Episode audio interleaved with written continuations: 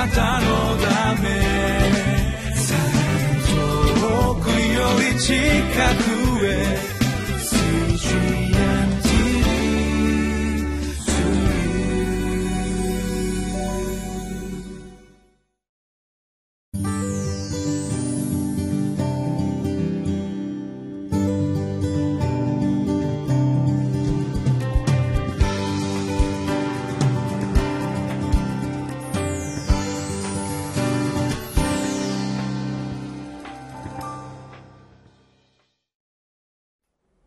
CGN テレビ」をご覧の皆さんこんにちは、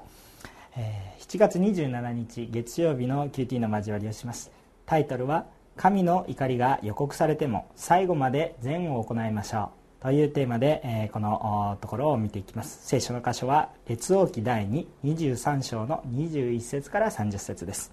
今日このところはヨシア王というねこのイスラエルで最後の王様あ良い王様ですね。最後の王様になるんですけれども、えこの王様がですね、えまあ、どういう宗教改革をして神様の目の前に良いことを成したかなというところです。一番最後の部分で彼は一体何をしてそしてびっくり、え仰天の結末が今日は待っています。一体どのような聖書の物語があるのかそれを共に見ていきましょう。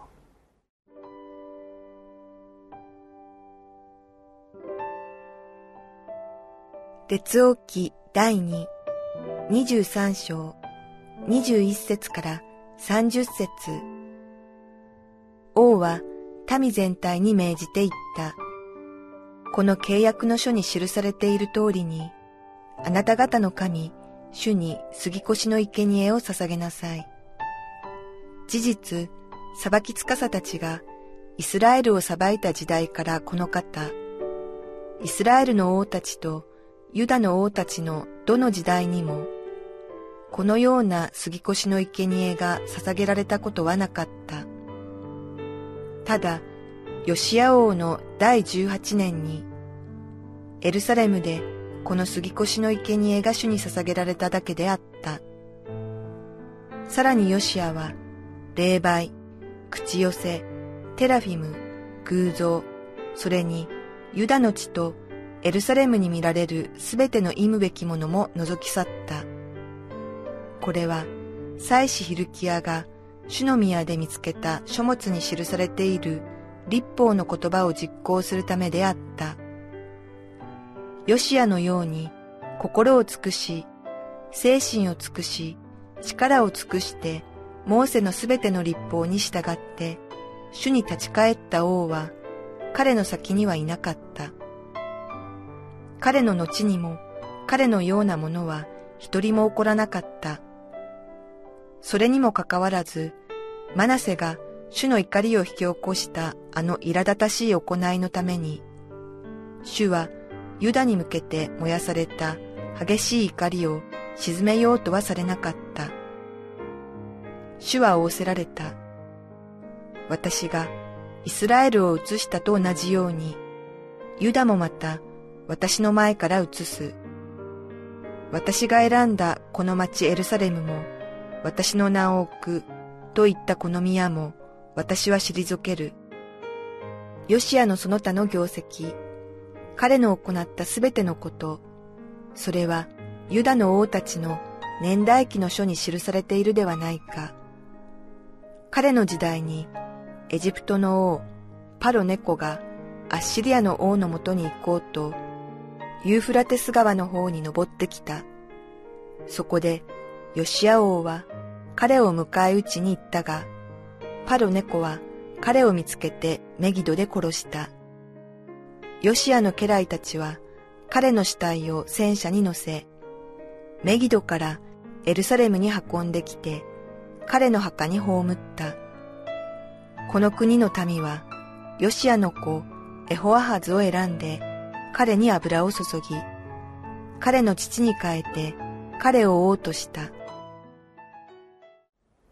それでは本文を見ていきましょう、えー、本日のこの本文を見ていくと、えー、このヨシア王が最後に、えー、新たなこの改革を行っていきます。それが21節に書いてあります。こう書いてありますね。王は民全体に命じていた。この契約書に契約の書に記されている通りにあなた方の神主に杉越の生贄を捧げなさい。こう書いてあるんですね、えー、このヨシア王という王様はこの南ユダという国の中でもうかなり一番良い王様じゃないかなというふうに神様に評価された王様です。なぜならばこの人は偶像礼拝を徹底的に排除してそしていろんなものを本当に神様の命令の通りに直そうとしたからです。一番最後にこの杉越の祭りを回復しようとしたのはとても象徴的なことですね。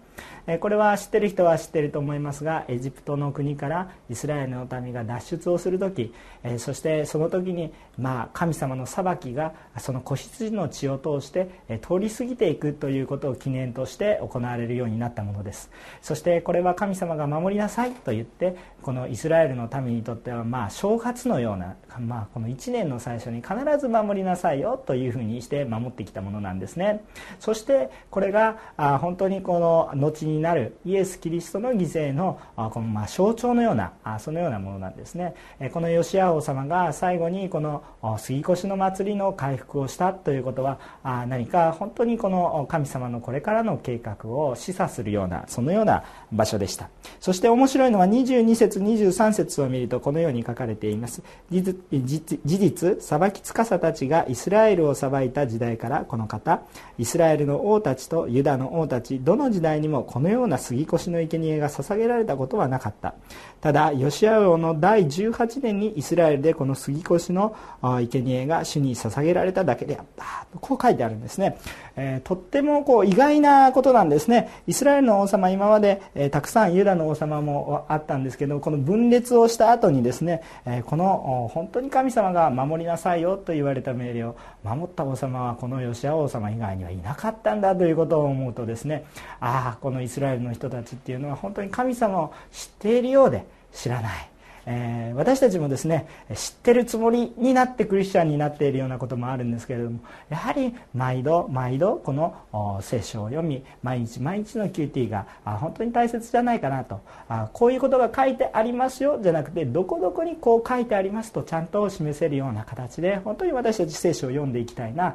そのように思います。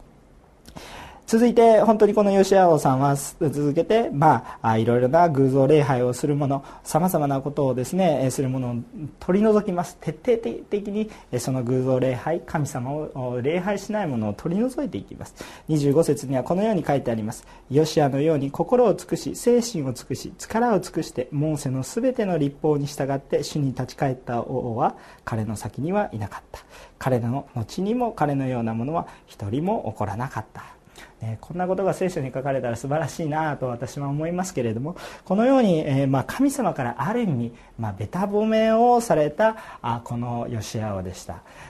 そしたらですねもう神様が豊かにこの国を豊かに豊かにして、えー、全く変革して祝福のある国にされるかなと思いきや不思議なことが26節以下に書かれています。ハッピーエンドで終わるのかなと思ったら必ずしもそうじゃないということです。26節。それにもかかわらずマナセが主の怒りを引き起こしたあの苛立たしい行いのために主はユダに向けて燃やされた激しい怒りを鎮めようとはされなかったとこう書いてあるんですね。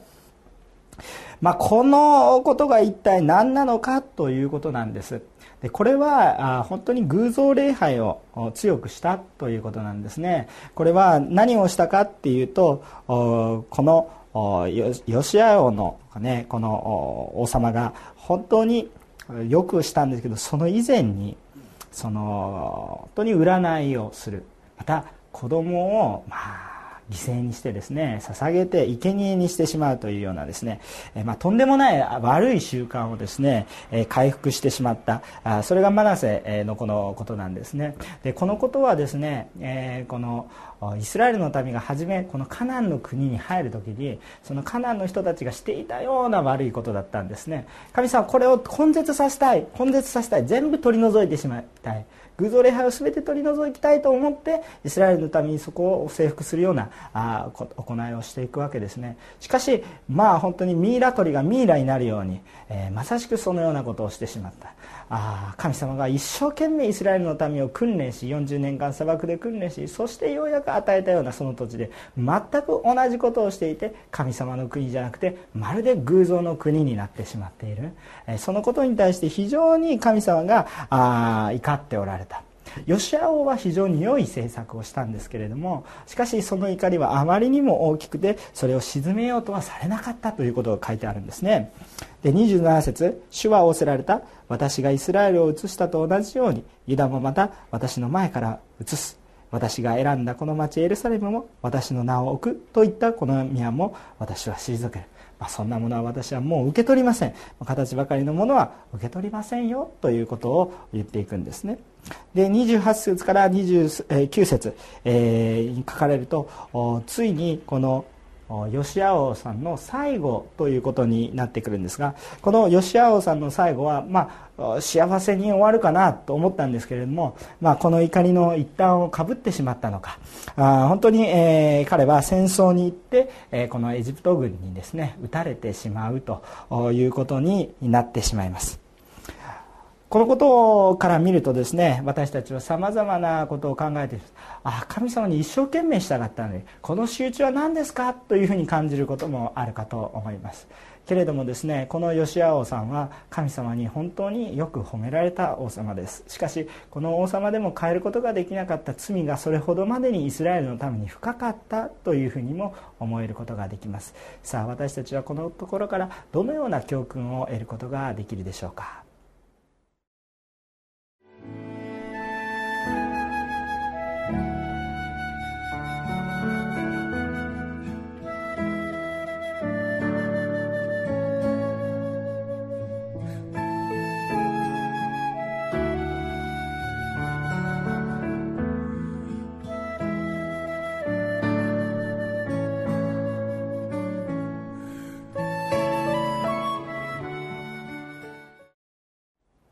はい、今テロップにも流れたと思いますけれども私たちが本当に神様の前に悔い改めたそれにもかかわらず何か自分は裁かれているんじゃないか。